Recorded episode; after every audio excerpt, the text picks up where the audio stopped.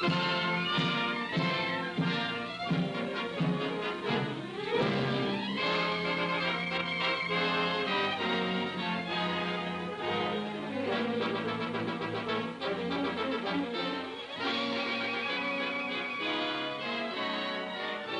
morning! Today is Sunday, the 29th day of October 2017. She was only 14. Her mother was one of the biggest stars in Hollywood. One night, she grabbed a sharp knife from the kitchen, ran upstairs, and came face to face with her mom's abusive boyfriend.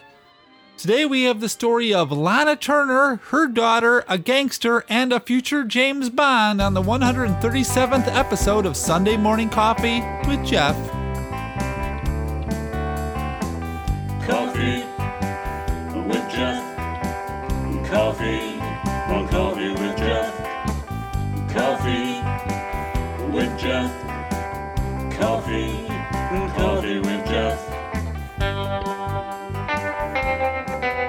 It's Sunday, it's time for coffee, and I am your host and storyteller, Jeff Kelly. Welcome back. It seems like it's been, well, forever since last we talked. I apologize for not having a show two weeks ago. It's because, well, life.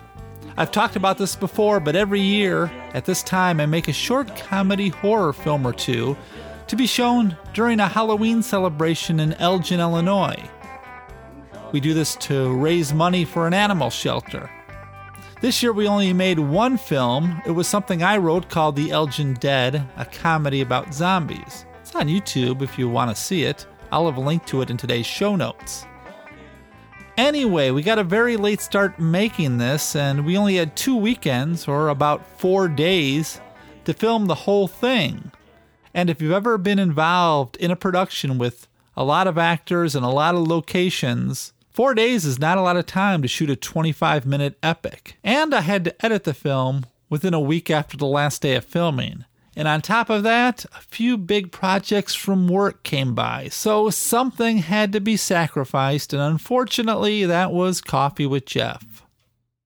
I toyed with the idea of replaying an old show, possibly adding a new intro and outro, that type of thing, but I changed my mind. The good news is, I don't plan on making this a habit. I'm going to tell you about another podcast, but I'm going to wait to the end of the show. This podcast deals with the same subject matter I'm dealing with, and although I haven't listened to this particular episode, I'm sure it's a lot better than my version. Now, before I get started, I'm going to ask you a favor. If you could, after the show, go over to iTunes and leave a small review or a few stars for Coffee with Jeff. I mean, it would only take a minute and it would really help iTunes uses those reviews for how it ranks the show, and well, you know, I put a lot of time and effort into this. Autumn has finally arrived here in Chicago. It's beginning to get cold. And I haven't touched my yard or raked a leaf in weeks, so I'm going to have to get out there and brave the weather to take care of a few things. So I need to get this show going. So now, how about a true Hollywood murder story? This podcast is part of the CSICON Network. You can support this podcast and others like it by becoming a subscriber at patreon.com forward slash CSICON. That's C S I C O N. A link can be found on the Coffee with Jeff website. Just a dollar or two is all it takes to keep these podcasts going. Thank you for your support. It was much later that I learned a dear friend came to me and said, Just a minute, young lady, you better hear who you've been dating and seeing. And I said, well, John Steele. And he said, no, no, no, no. That is Johnny Stompanato. Well, I had heard the name thrown around in Hollywood, and he was a hood, a mobster. So I accused my friend of lying, which I should not have done, and he brought me definite proof. So by that time, I was a little far into the affair, that's what it was. Let's begin with our cast of characters for today's story. The star of the story is the beautiful American actress Lana Turner. Turner began acting in films in 1937 at the age of 16 and had a nearly 50 year career in show business. Next, we have her daughter Cheryl Crane that Lana had with her second husband, Stephen Crane. Sean Connery, the actor who was still four years away from playing James Bond, is part of the tale. And the last one, our murder victim, Johnny Stompanato, a former United States Marine who became a bodyguard and enforcer for gangster Mickey Cohen and the Cohen crime family. Our story takes place on April 4th, 1958. That's the day that Stompanato would be stabbed to death but before we get into that, how about a little background? Lana Turner was born Julia Jean Turner on February 8, 1921, in the small mining town of Wallace, Ohio. Judy, as she was called then, expressed an interest in acting at a very young age. She was an only child, and before the age of six, due to hard times, her family moved to San Francisco, California, Soon after the move, her parents were divorced. When she was nine years old, her father won a large amount of money in a crap game, but he was robbed and killed for the cash as he headed home. His murder was never solved. For a while, she attended the Convent of the Immaculate Conception in San Francisco, hoping to become a nun in her adulthood. Her childhood was a very troubled one. She lived in poverty, sometimes with her mother and sometimes with friends. The two moved to Los Angeles in 1936, hoping the drier climate would help her mother's respiratory problems. Now, this was the golden age of Hollywood, a time when many pretty young girls would dream of being discovered by a producer or director. They would fantasize that one of these important people would stop by their small town to get gas or something and, and go to the local soda shop for a bit. And there he would spot the most beautiful creature he had ever seen sitting at the counter. He wouldn't be able to take his eyes off her. He would tell her, I'm going to make you a star, and off to Hollywood they would go. It sounds like a fantasy that would only happen in the movies, yet that's just what happened to Judy Turner. It's a story that has become a show business legend. Now, the exact story has a few variations, but it goes something like this. When Turner, at the age of 16, was a junior at Hollywood High School, she skipped typing class one day and headed out to the Top Hat Malt Shop. She was having a Coke when she was spotted by William R. Wilkerson, the publisher of the Hollywood Reporter. Wilkerson was instantly attracted to her by her beauty and physique, and after talking to her mother, he referred her to Zeppo Marx. Zeppo, of course, was once part of the four Marx brothers, but who had left the comedy group after Duck Soup to become a talent agent. Zeppo introduced her to film director Mervyn LeRoy, who signed her to a $50 weekly contract with Warner Brothers on February 22, 1937. It was LeRoy who suggested she change her name to Lana. After some small roles in a few films for Warner Brothers, she signed a deal for $100 a week with MGM. During this time, she was known as the Sweater Girl from the form fitting outfit she wore in a scene from a film called They Won't Forget. She hated that nickname. At MGM, she was set to have her first starring role in the film The Sea Wolf with Clark Gable, but after that project was put on hold, she was given a part in Love Finds Andy Hardy, playing along with then teen idol Mickey Rooney. In the film, she played a flirtatious girl so well that it convinced Louis B. Mayer that Turner could be the next Jean Harlow. Harlow had been a Hollywood sex symbol with the nicknames the Blonde Bombshell and the Platinum Blonde. She had passed away about six months before this. And Lana would become just that a Hollywood sex goddess, starring in films such as Dramatic School, These Glamour Girls, and Dancing Coeds. But by the early 1940s, she began moving into more serious roles. Her most famous roles were probably The Postman Always Rings Twice in 1946, as she perhaps plays the first femme fatale as she teams up with John Garfield to kill her husband in what they hope would be the perfect murder And then there was The Bad and the Beautiful in 1952, in which she played opposite Kirk Douglas. By this time, she had been married twice. First to the American clarinetist, composer, bandleader, and actor Artie Shaw. This has been described as a stormy and verbally abusive relationship, and Turner called it my college education. It lasted only four months. Two years later, in 1942, she met married American actor and restaurateur Steve Crane. The problem with this marriage was that Crane wasn't yet divorced from his first wife. And soon after Turner discovered this, she quickly had the marriage annulled. Then, shortly after, she found out she was pregnant. So, as soon as Crane's divorce from his previous wife became official, Turner and Crane remarried. This whole thing, of course, was sensationalized in the gossip columns of the time and threatened to end Lana's career. The marriage lasted only about a year, but the two had a daughter, Cheryl Crane, who was born on July 5th, 1943.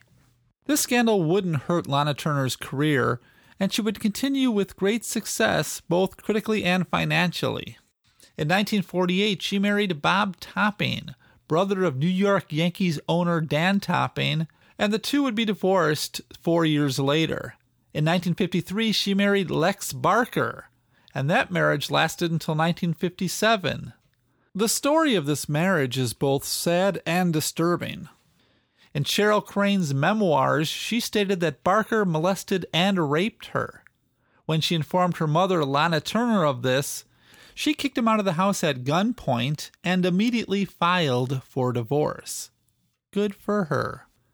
It was about this time she met Johnny Stompanato. Stompanato was born to an Italian family in Woodstock, Illinois. You might know Woodstock, Illinois as a place where Harold Ramis's Groundhog Day was filmed. It's actually not too far from where I live, but that has nothing to do with today's story. In 1942, he graduated from high school and then joined the U.S. Marines. He was discharged in 1946. For a while after, he had a wife and a son and worked as a bread salesman before his wife walked out on him. After that, he moved to Hollywood, California. In Los Angeles, Stompanato worked and managed the Myrtlewood gift shop selling inexpensive pieces of crude pottery and wood carvings is fine art. He also somehow allegedly got involved with the LA underworld, becoming a bodyguard for gangster Mickey Cohen, as well as becoming an enforcer for his crime family. There is a Hollywood story that Frank Sinatra went to Mickey Cohen asking him to tell Stompanato to stay away from actress Ava Gardner, a beautiful star that the married Sinatra had a thing for. Apparently, Cohen told Sinatra to go back to his wife and children because he never gets between men and their broads. Stompanato would be married twice more before meeting Turner, first to Helen Gilbert, who said of Stompanato after their divorce, he had no means. I did what I could to support him. In 1952, he met and married Helen Staley, a former 20th Century Fox contract player. That marriage lasted for about two years. During this time, he was arrested seven times by the LAPD on various criminal charges ranging from vagrancy to suspicion of robbery. When Lana Turner, who was now in her late 30s, first met Stompanato, he lied about who he was, calling himself Johnny Steele. He was handsome and generous, showering the star with all kinds of presents that made her feel young and beautiful. But when Turner discovered his ties to the underworld, she attempted to end the affair after all, she was a movie star and had already gone through a string of bad publicity with her marriage to Steve Crane, which had threatened to end her career. But Stompanato wouldn't have it. So, over the next year or so, the relationship continued with violent arguments, physical abuse, and repeated reconciliations. Turner's daughter Cheryl described him as B picture good looks thick set, powerfully built, and soft spoken, and talked in short sentences to cover up a poor grasp of grammar and spoke in a deep baritone voice. With friends, he seldom smiled or laughed out loud, but always seemed coiled, holding himself in. He had watchful, hooded eyes that took in more than he wanted anyone to notice. His wardrobe on a daily basis consisted of roomy draped slacks, a silver buckled shiny leather belt, and lizard shoes. In the fall of 1957, Lana Turner was making a film in England with pre James Bond Sean Connery called Another Time, Another Place. Connery was pretty new to movies at this time, having appeared in only a handful of TV appearances and a couple of films. During production, Turner was having a difficult time and feeling very lonely, so she invited Stompanato to the set. What started as a happy meeting turned to fighting, and after that, Turner refused to let him back on the set. At some point, Stompanato choked Turner so badly she had to miss three weeks of filming. Things got so bad that Turner and her makeup man, Del Armstrong, called Scotland Yard in order to have Stompanato deported back to the United States. When Stompanato found out, he became furious. He was also suspicious of why he was not allowed to visit her while she was working, wondering if maybe there was something going on between her and Sean Connery. In a fit of anger, Stompanato showed up on the set of the film waving a gun around, threatening Turner and warning Sean Connery to keep away from her.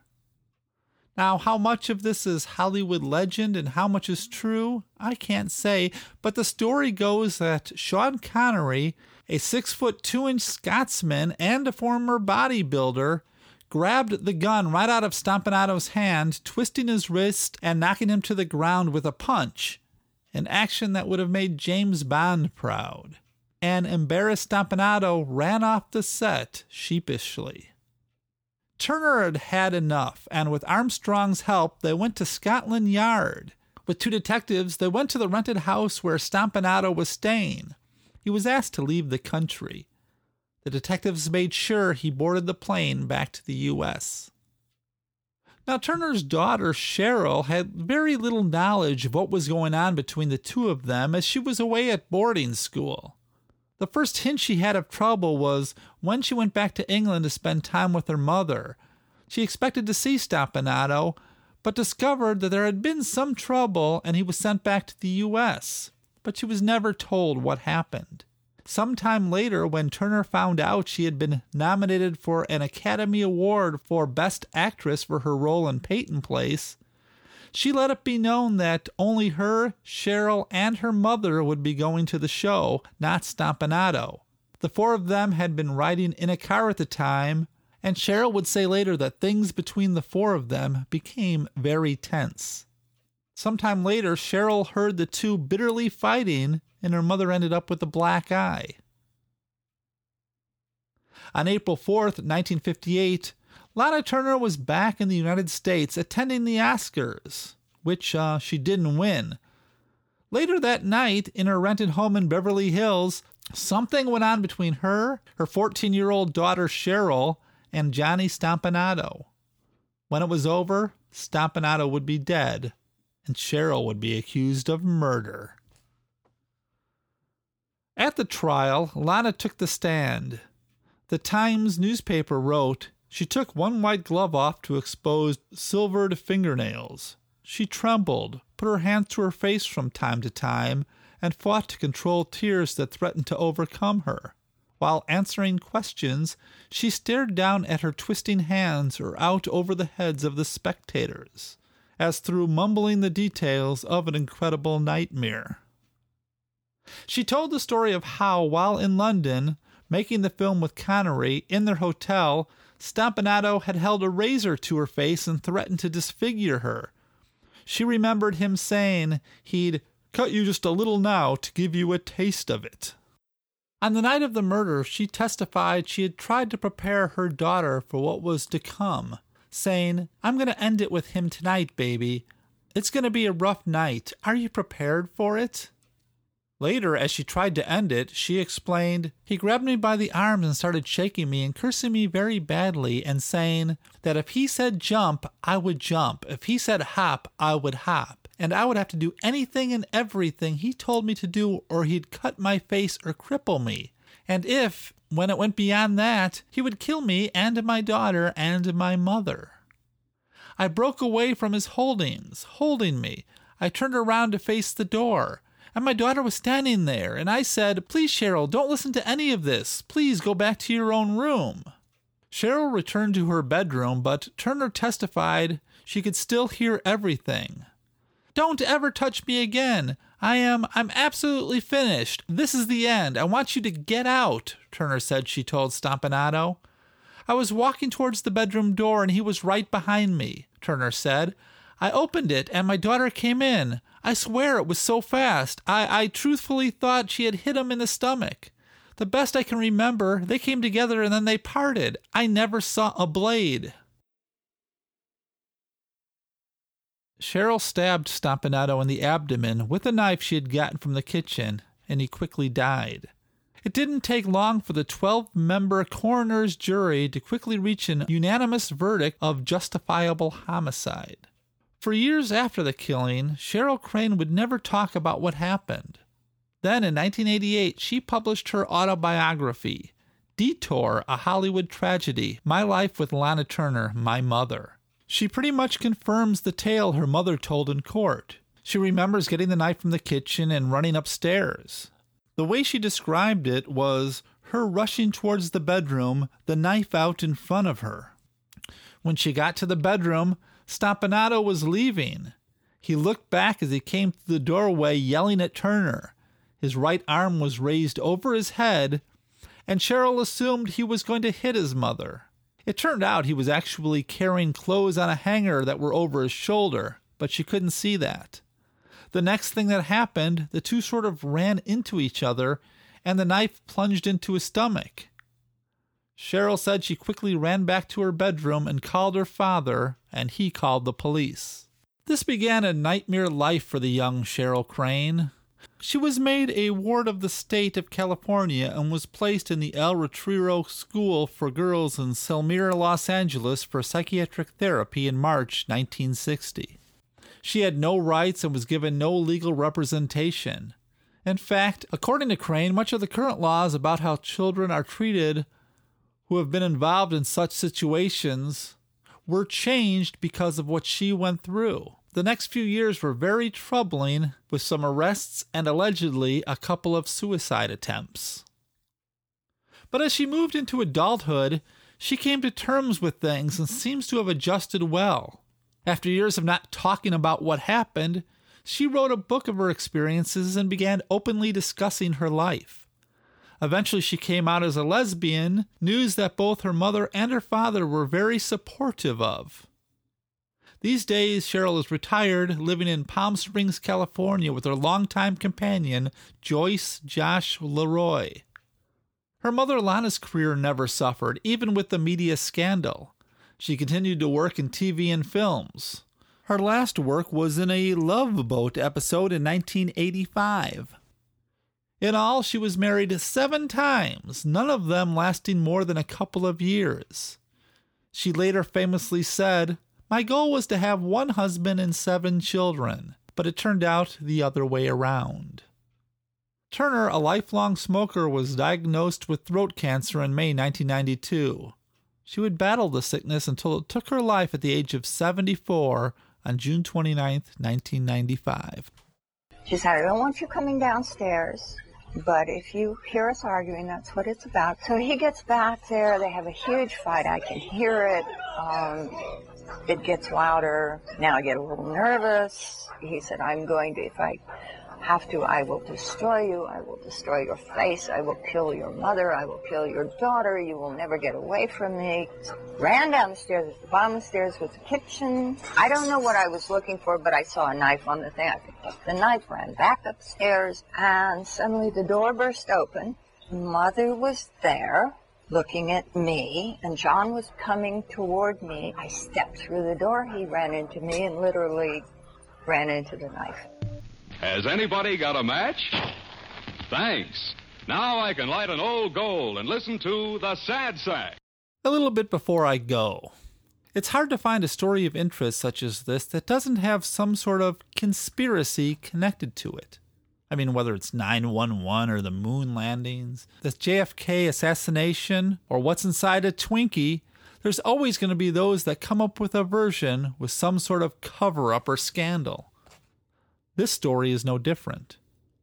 According to the book Lana Turner, Hearts and Diamonds Take All by Darwin Porter, Detective Fred Otash, who died in 1992, admitted before he died that he helped cover up the true story. I was the one who wiped the fingerprints off the knife in Lana's bathroom sink. I was the naughty boy doing what I was not supposed to do, he said. The story goes that Turner caught Stompanato and her daughter in bed sleeping after sex. Stompanato either raped or seduced the 14 year old. She pulled a knife out of the nightstand, one she kept for protection, and stabbed Stompanato. Then, instead of calling the police, she called her lawyer, Jerry Giesler, and the cover up began. Giesler urged her to let her daughter take the blame, for as a minor, she would not have to face a trial. Of course, for this to be true, Stompanato would have had to have been naked during the stabbing, and then I assume had to have been dressed to make it look like he was stabbed in his clothes for when the police arrived? And how hard would it have been to get all that blood from out of a bed? I don't know. Another story says that Sean Connery killed Stompanato, and that at some point, Connery's hairdresser claims that he confessed to the killings saying that he pinned it on the young Cheryl because he knew she'd get off. Come on now. In fact, in an interview I listened to with Cheryl Crane, she says that's the frustrating part how these new conspiracy theories keep popping up all the time. And like many of these theories, it's always based on someone who made a deathbed confession or heard from a hairdresser who heard from somebody else a true confession, blah, blah, blah. And at this point, what does Cheryl really have to lose by telling the truth? I mean, her mother killing the man who molested her? I think many parents could understand that. It would almost make for a better book. And now, the podcast I told you I was going to tell you about. It's one that I recently discovered. I think I heard about it from Frank Conniff on the Mads podcast, though I could be wrong. It's called You Must Remember This by Karina Longworth. It's similar to this, but, well, better, and all its stories deal with Hollywood. It's truly a wonderful show, but it's one that I can only listen to on subjects that I've already talked about. I really don't want to be, you know, stealing, even subconsciously. And she does it so much better, I'm bound to steal from her. Anyway, during my research, I noticed that Karina had done an episode on this very subject, and I think I'll listen to it now that this is done. I waited to the end of my show to tell you because I didn't want you turning off my show to listen to hers. But whatever. How about the ending credits?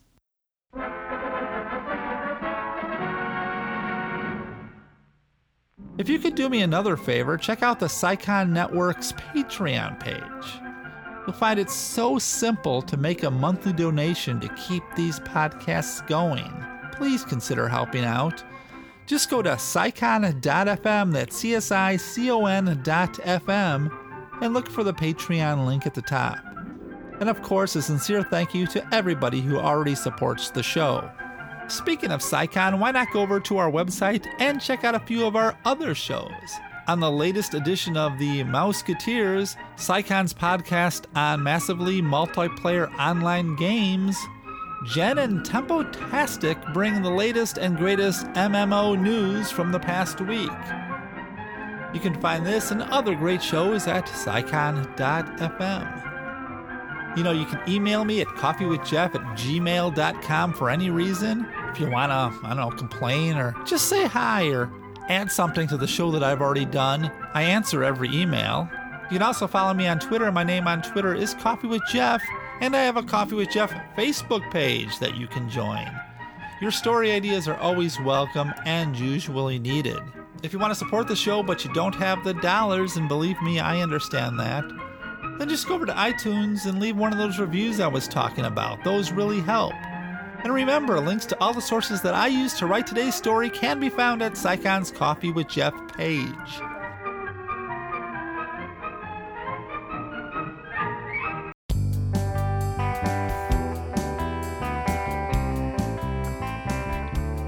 I'd like to thank Brecky Thomason for having this podcast on the Psychon Network, my wife of 33 years for being my wife of 33 years, David Metzger for designing the Coffee with Jeff logo, Kelly Rickert for writing and performing the Coffee with Jeff theme, and to all of you who listen to the show every week, thank you so much. And of course, a special shout out to all those that repost the show on Facebook and Twitter.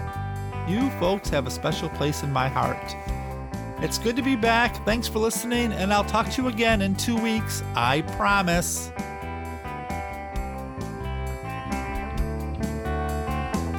Coffee with Jeff. Coffee, with Jeff. Coffee with Jeff. Coffee, coffee with Jeff. I once knew a man who used to drink his coffee black. He once tried it with some cream. Didn't like it, now he never looks back. Coffee with Jeff. Coffee, coffee with Jeff. Coffee with Jeff. Coffee, coffee with Jeff. Met a girl from Beantown. Jeff was always hanging around. She drank tea, but that was okay. She was the dawn of Jeff's new day. Coffee coffee with Jeff. Coffee with Jeff. Coffee, or coffee with Jeff. Years go by and life's filled with change. Sometimes your plans get rearranged. He's seen it all and he's weathered it too. So Jeff wants to have some coffee with